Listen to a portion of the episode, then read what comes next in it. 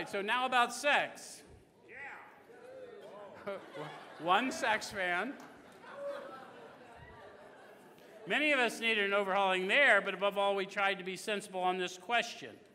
It's so easy to get way off the track. Here we find human opinions running to extremes, absurd extremes perhaps.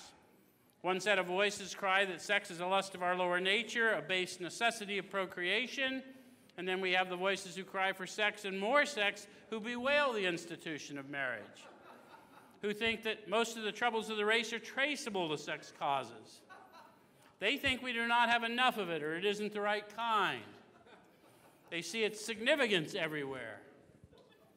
One school would allow man no flavor for his fare, the other would have us all on a straight pepper diet.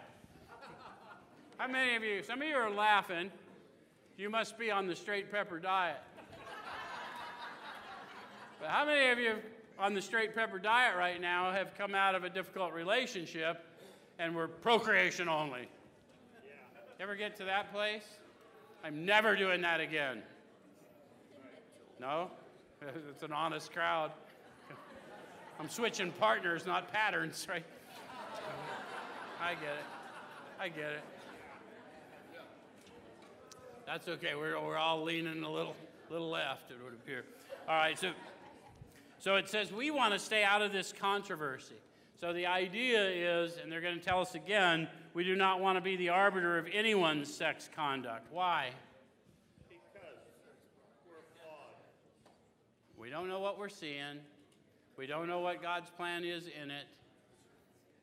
I never see what's really going on. I see how it's interrupting my plans. If I'm upset that you're doing somebody else, it's only probably because I was planning to do it with you.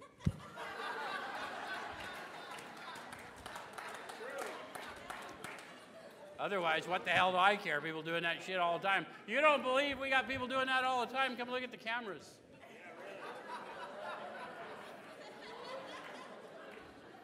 We all have sex problems. That's why we don't want to be the arbiter. Okay.